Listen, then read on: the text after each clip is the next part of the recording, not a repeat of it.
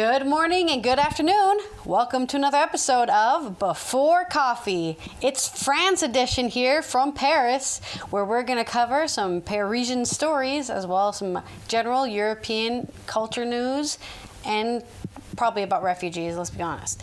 We're always talking about refugees on the show. Today on Before Coffee, Syrian refugee deported from Greece loses case against EU border agency. And in oddities news on Weird Wednesday, somebody smashes a hole in the Great Wall of China.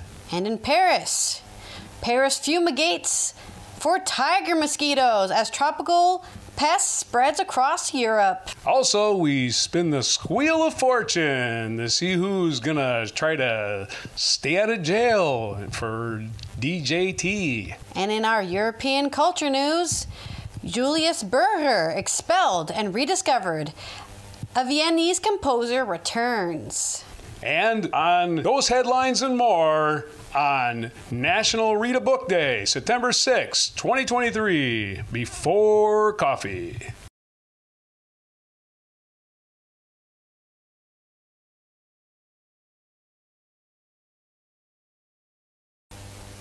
Let's cover some European Union news about the Syrian refugee. This from Lisa O'Carroll, the Brussels correspondent on The Guardian, which we were just in Brussels two days ago.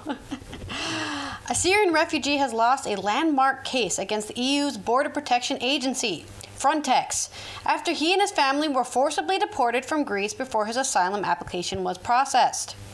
The ruling is seen as a major blow in efforts to make the operation of Frontex in Greece and other countries more transparent and accountable to the member states who employ them. The Syrian man and his wife and four small children made the perilous journey via people smugglers from war torn Aleppo to Greece in 2016. But 11 days after making landfall, they were flown to Turkey by Frontex. The European Court of Justice dismissed his claim, noting that Frontex was not an agency responsible for asylum processes. Since Frontex does not have the power to assess the merits of return decisions or applications for internal protections, the EU agency cannot be held liable for any damages related to the return of those refugees to Turkey. The court in Luxembourg ruled. Ooh, we were just in Luxembourg too. Mm. These two these places are kicking out refugees like crazy. In 2016, the man and his family of young children from one year old to a seven year old arrived by boat on the Greek island of Milos. After being transferred to the island of Leros, they expressed their desire to lodge an application for international protection. However, after a joint return operation carried out by European Border and Coast Guard Agency Frontex and Greece, they were transferred to Turkey. From there, they went to Iraq, where they resided ever since, the court noted. His case was brought by the Amsterdam lawyers Prakken de Oliveira and supported by the Dutch Council for Refugees. Aha! Plus points to the country I live in, minus points to Belgium and Luxembourg. Shitbag. Yeah. The campaign group BKB, Sea Watch Legal Aid Fund, and Jungle Mind. So three different Dutch initiatives were like, this is messed up, man. You send them all the way to Iraq? All the way to Iraq?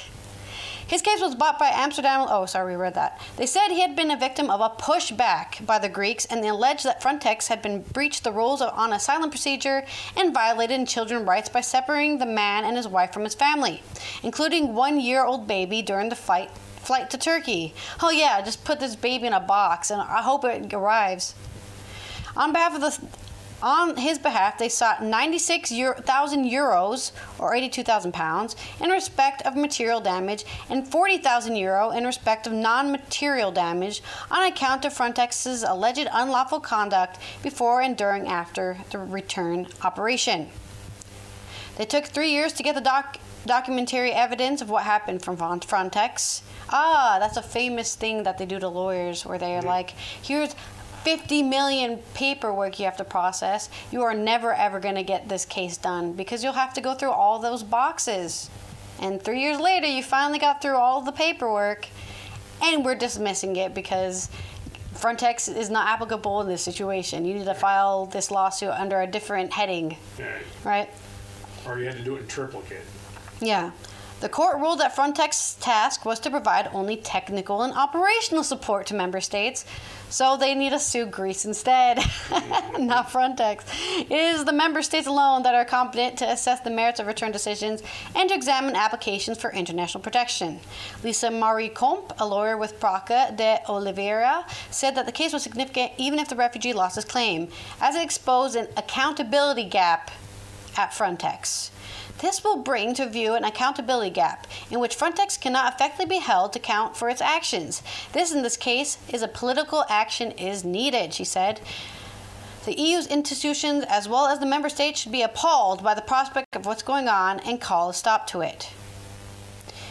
It should also be, take responsibility and ensure pushbacks do not happen. However, up to now, pushbacks have been tolerated. This should no longer be the case in union based on the rule of law. Frontex is an agency with great power over the lives of individuals. Power should always be accompanied by accountability.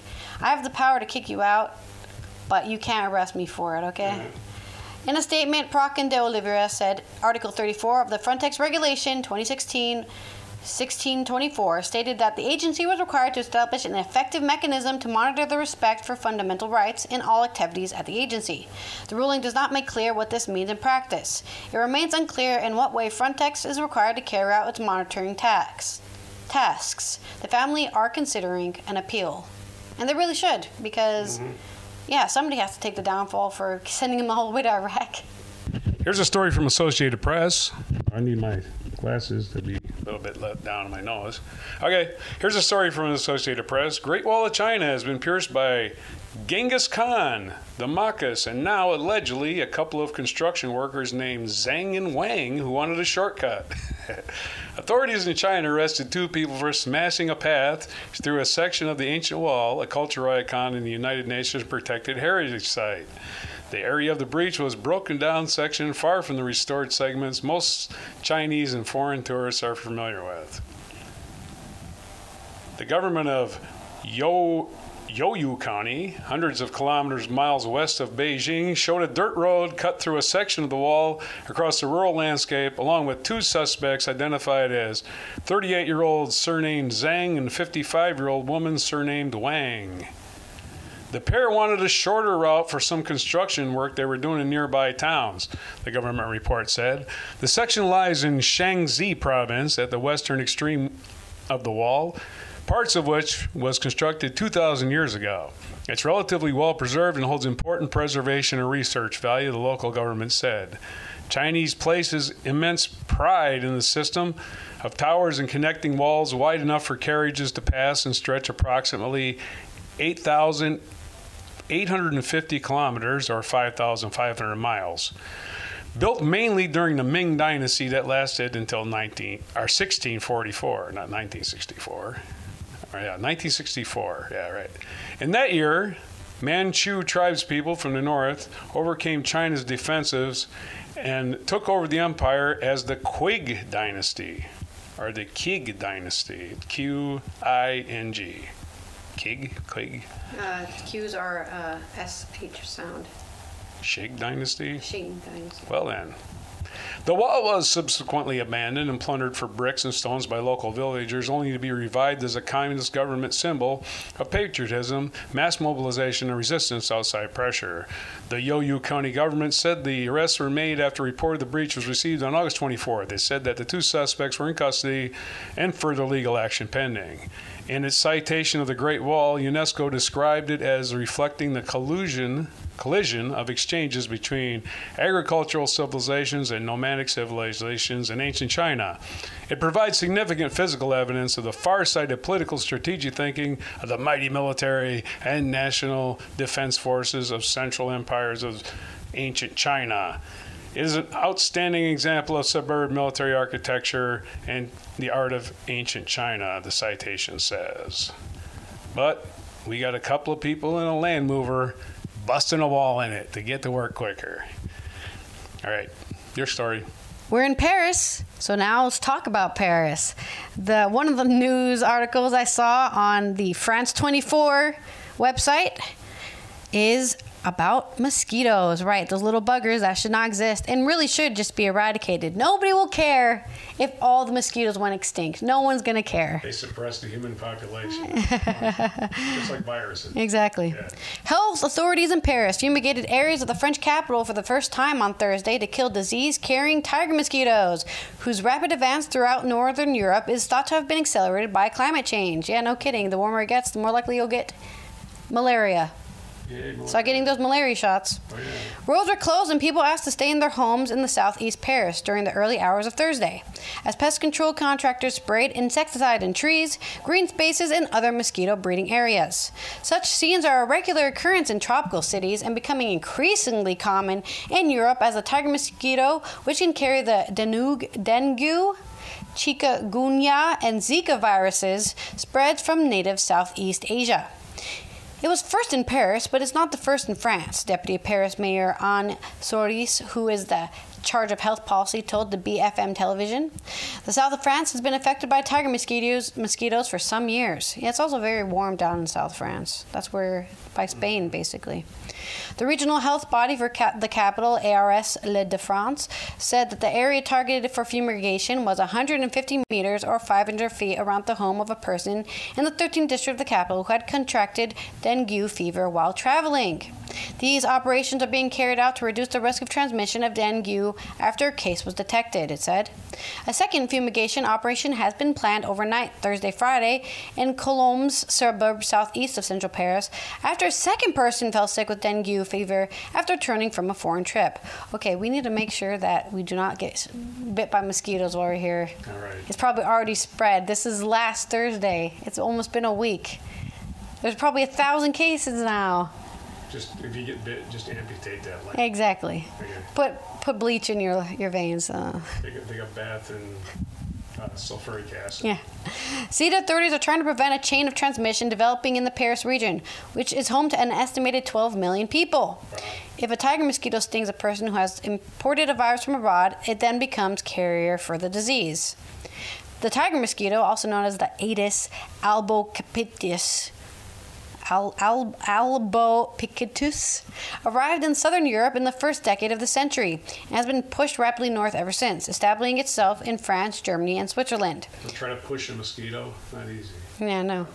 Health experts say it has thrived on the continent in part because of climate change, with warmer weather shortening the incubation period for its eggs, while winters are no longer cold enough to kill them off. That explains why I was getting bit by mosquitoes in frickin' January. I was like, the hell is going on here?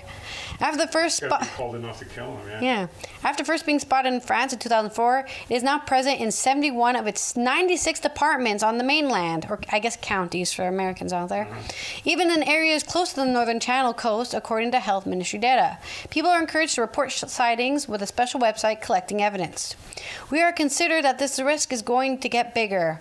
Marie Claire Paty, head of the vector borne disease monitoring unit at the public health body Santé Publique, told AFP in April. Dengue and chikungunya have similar symptoms of fever, cramps, headaches, and both can have serious complications, with chikungunya affecting the nervous system and dengue fever sometimes causing hemorrhaging. Just random hemorrhaging, okay. Zika often causes no symptoms in the affected people, but the virus can be dangerous for fetuses and cause severe brain problems in malinformations in children. Yeah, I remember because it was in America. Because we also have tiger mosquitoes. Yeah, Those are the only mosquitoes I can catch because they have those stripes, so I can catch them. But we also had the other virus that they were spreading. Yeah, West Nile. Andrea Ammon, director of EU's European Centre for Disease Prevention and Control, or the ECDPC, said in June that if the spread of the tiger mosquito continues, we can expect to see more cases of po- and possibly deaths from mosquito-borne diseases. France had 65 locally acquired cases of dengue in 2022, according to ECDPC. So, yeah, we're gonna be careful. I might, might go get some mosquito repellent. Freaking out the store now because I did not know this. But I'm glad I read it, so now I know I need to watch out for mosquitoes. Fun fact: the Netherlands was not mentioned in the article, so we've always been spraying for mosquitoes, I guess. And I live in the country too, so that mm-hmm. is dangerous mosquitoes. In other news, not a whole lot of new on the Donald Trump front today, except for the squeal of fortune. Okay, and we're gonna give it a spin. And here we go. See where she runs up. She's a spinning. And the winner is. David Shafer! Okay, let me look him up. David Shafer is a co defendant. Eyes plan to save him from financial ruin. This is from Nick Mordowanech from Newsweek. David Shafer, a formerly a longtime Georgia state senator and head of the state's Republican Party, says advertising revenue from X, formerly Twitter, is helping pay legal bills associated with his indictment. Shafer is one of 19 indi- individuals, including former President Donald Trump, indicted last month for allegedly attempting to overturn the results of the 2020 election. Shafer from Georgia, GOP Chairman Shawn Still and Kathleen Alston Latham are, we, we covered her a little while ago, uh, be, being a, among a group of fake electors who attempted to alter the state's razor thin results in favor of Trump. Those indicted face 41 total counts, including racketeering charges, violating the oath of public officer, perjury, forgery, false statements, and a slew of other offenses. Twitter has monetized my account, is not sharing my advertising revenue with me. God, it, Elon Musk is a piece of crap. Shafer wrote on next Monday. Every time you like, share, or reply to one of my posts, you help fund my legal defense. Please do not let me down, trolls. You clever prison jokes could save me from financial ruin. So anybody just commenting is going to raise money for him. So block him, block him. Block him, block him, block him. Don't even think about looking at his page. The platform users can monetize their content in multiple ways, including through posts, videos, or spaces. Shafer's blue checked account has nearly 66,000 followers, probably all of them fake. The former, well, a majority of them, I would say. The former state party chair who was elected in 2019 is also raising defense fund directly through the state GOP as well as through the crowdfunding site GiveSendGo. Newsweek reached out to the Georgia Republican Party via email for comment. Jenny Beth Martin, who co founded the Tea Party Patriots in 2009 as part of the wider Tea Party movement, has called the Fulton County indictment a witch hunt and is helping Shafer and other conservatives fight charges in the disgraceful Georgia legal system. Well, if it's a witch hunt, they have plenty of witches. The Give Send Go fundraiser she set up for Shafer had as of Tuesday morning raised over $20,300. David Shafer is one of the heroes of crowdfunding campaigns, states. He courageously spoke out against the weakening of historic election safeguards. The prosecution is an assault on the First Amendment, blah, blah, blah, blah, blah, blah, something about that. David Shafer's case is exercised his constitutional right to petition the government for redress and grievances, now he's being punished. This is like defense attorney stuff. We must stand with patriots like David because it be your, your me next. Yeah, okay. No, it ain't going to be me next because I don't go around trying to reverse elections. Harrison Floyd, leader of the group of black voices for Trump who supported the win of Georgia in 2020, is among those indicted. His crowdfunding campaign on Give So as Give Send Go has raised nearly 20 96,000 as of Tuesday morning. Other past campaigns on the site have raised funds for conservatives like My Pillow, CEO Mike Lindell, and Kyle Rittenhouse. They're really proud of that. Uh, Lisa Lisa Parshall, a political science professor at Daemen University, told Newsweek that Georgia case is the most problematic for Trump due to the number of defendants. The bigger cast of characters combined with more wide ranging charges presents more of an opportunity for defenses to fall apart and co-defendants' legal interests, to diverge in conflict. According to Parshall, it's almost impossible to see how the pending legal cases will play out. But the stage is certainly set for legal interests of multiple defendants to diverge in ways that may be damning for Trump. It is not it's not just a potential for flipping, it's also just the reality that the testimony of his co defendants had given and will may give undermine Trump's best defense. So, yes, this guy is probably going to flip, whether he's got a lawyer or not. $20,000 seems like a light, kind of light for his legal defense. So, who knows? And that's the story. In culture news, life itself writes the most incredible stories. This sentence, often heard or read, is especially true for this special concert. The RSO, under the direction of Gottfried Rabl, performed works by Julius Berger, 1897 to 1995, for the Austrian premiere on August 18, 2023, in the large broadcasting hall of the ORF, Radio Culture House. And it came 18 years after the Jewish composer died in New York at the age of 98. Ooh, he's a small little boy. I don't know if you can see it. He's a small little man at the piano. Little guy, Yeah, he's a little. like He's smaller than me. like uh, Tina Fey's husband. Yeah. he's a composer and he's really tiny. It's very so he can fit in his piano. That pe- that the pieces were able to be heard at all was thanks to the shrewd actions of Ro- Ronald S. Pohl, a New York estate attorney. He had been hired by Berger in 1989 to administer the estate of his wife Rose, who had died shortly before, and to give most of the money to young Israeli musicians. Not yet knowing that Julius Berger had a remarkable compositional oeuvre to his credit, Pohl asked him whether, due to his advanced age, he might not want to tackle his estate in time, which turned out to be a stroke of luck. Berger, born and raised in Vienna, had moved to Berlin as a young man with fellow students and his composition teacher Franz Schreker, and thereafter commuted between London, Paris, Berlin, and Vienna. Hitler's invasion of Austria, however, alarmed him so much that he was able to emigrate to America with his wife in time. There he received American citizenship, worked at the Metropolitan Opera, but also for radio and television stations as a conductor, arranger, and commissioned composer, without, however, completely abandoning his own independent compositional activity. So that's right. Some, he has some secret pieces while he was making the, you know, the popular stuff. He was also making his own music. That's pretty cool.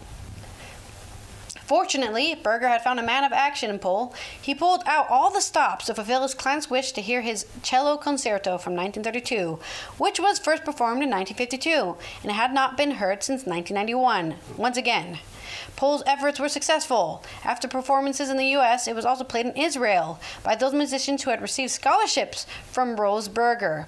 Only after contact was made with Gerold Gruber, director of the Exilarte Center for Banned Music at the MDW, and Julius Berger's musical estate was brought to Vienna, was it possible to perform a concert of works by him here as well. If Pohl had not met with the composer, one may assume with great certainty that his works, which were all collected in a small piece of furniture, would have been disposed of after his death when the apartment was vacated. The range of works heard at, in Vienna was rich. The opening was Adalgo from the String Orchestra from 1978, which was then only the only work he had ever performed in Austria. Flowing gently, it darkened briefly every now and then exposed more dramatic material. I don't want to go into the entire poetry of the night. It- It's really long. It's a really long, like, oh, it was beautiful. Oh. But we're going to go with congratulations to um, Berger from, and I'm, I'm sure he was only banned because he was Jewish. Senior. Right? Yeah. He wasn't banned because his music were was saying anything bad. It was just like, ew, a Jewish guy made this. Throw it in the trash. Yeah. So, and sometimes all those small little composers, and he is literally small, uh, get completely ignored by history. And Right. you know, nobody even remembers that he was banned because he was Jewish. They're just like, who's this guy? He's banned for some reason. Oh. Or worse, they get plagiarized and never get credit. Yeah, exactly. Somebody heard their stuff and just. So it's, I'm really happy for Berger to be finally heard in Vienna. Maybe I'll look up some of his works later. All right, this day in history, September 6th. The short one today. Well, not not this part. 1792, French revolutionary leader Georges Danton was elected deputy for the Paris to the National Convention on this day. In 1860, American social reformer and pacifist Jane Addams, co-winner of the Na- uh, of the Nobel Prize for Peace in 1931, was born. Happy birthday, Jane Addams. 1914, French and British forces launched an offensive against the advancing Germans in the First Battle of the Mar- Marne during World War I. So we're in the right place for that. 1944, Germany fired the first long range V 2 missile at an Allied target during World War II. In 1956, South African Prime Minister Hendrik Ver- Verwoerd, who rigorously developed and applied the policy of apartheid, was stabbed to death by a temporary parliamentary messenger who was later ruled insane. Oh, good for him. So, apartheid. What a bunch of creeps. The Soviet Union recognized the independence of the Baltic states, Estonia, Latvia, and Lithuania on this day in 1991. In 1995, American professional baseball player Cal Ripken played in his 2000th 131st consecutive game, surpassing Lou Gehrig's record, which had stood more than 56 years, which everybody who's ever gone to work and never missed a day just went, yawn. you play a game, and you only work three hours a day. 1997, About a week after her death in a car accident, funeral was held for Princess Diana. An estimated 2.5 billion watched the television ceremony, which included a performance by Elton John. In 2007, Luciano Pavarotti, opera singer, died at the age of 71. In 2019, Zimbabwe President Robert Mugabe, Mugabe, who was a longtime ruler of Zimbabwe, died at the age of 95. And our featured event was 1901, Williams, U.S. President William McKinley fatally shot. Yes, Republican William McKinley, the 25th President of the United States, was shot in this day in 1901 by Leon Czolgosz, an anarchist at the Pan American Exhibition in Buffalo, New York, and died eight days later. The forgotten, the forgotten assassination. Nobody ever talks about him they talk about him in the, the fact that Teddy Roosevelt became president after that. Yeah, but I'm just saying nobody, everyone talks mm. about Abraham and. McKinley, who famously started the Spanish American War. And uh, feature biography um, September 5th, 1766, is the birthday of John Dalton, British scientist. It's also the birthday in 1963 of Gert Wilders, Dutch politician. Do you know Wil- Hert Wilders? Geert Wilders. Geert Wilders, Dutch politician. You know him first. Also the birthday of Chris Christie. Who I pronounced his name right. American politician. And 1954, Carly Fioroni, Fiorina was born, American business executive and politician. Oh, she ran for president a couple years Geert ago. Wilders is our Trump, by the way. Oh, God. Yeah. So it's not. Our Trump is worse. Joseph know. P. Kennedy was born on this day, JFK's father. He's born this 18, 1888, and we already covered Jane Addams. And what day is it? It's only two days. It's only two days today. It is National Read a Book Day, which we covered, and it's National Coffee Ice Cream Day. And if you like coffee and ice cream, have them both together. Hell yeah. That's it. All right, this has been Allison here from Paris. We're going to go find that coffee and ice cream, and we're going to get super sugar high. We're going to be running all over the streets of Paris as we climb that Eiffel Tower like like a monkey. Like a monkey. and this is Roger signing off from France, where it's really, really hot here in Paris, and we're just about to go climb the Eiffel Tower just like a giant monkey. And September 5th, wait, September 6th, 2023 edition of Before Coffee.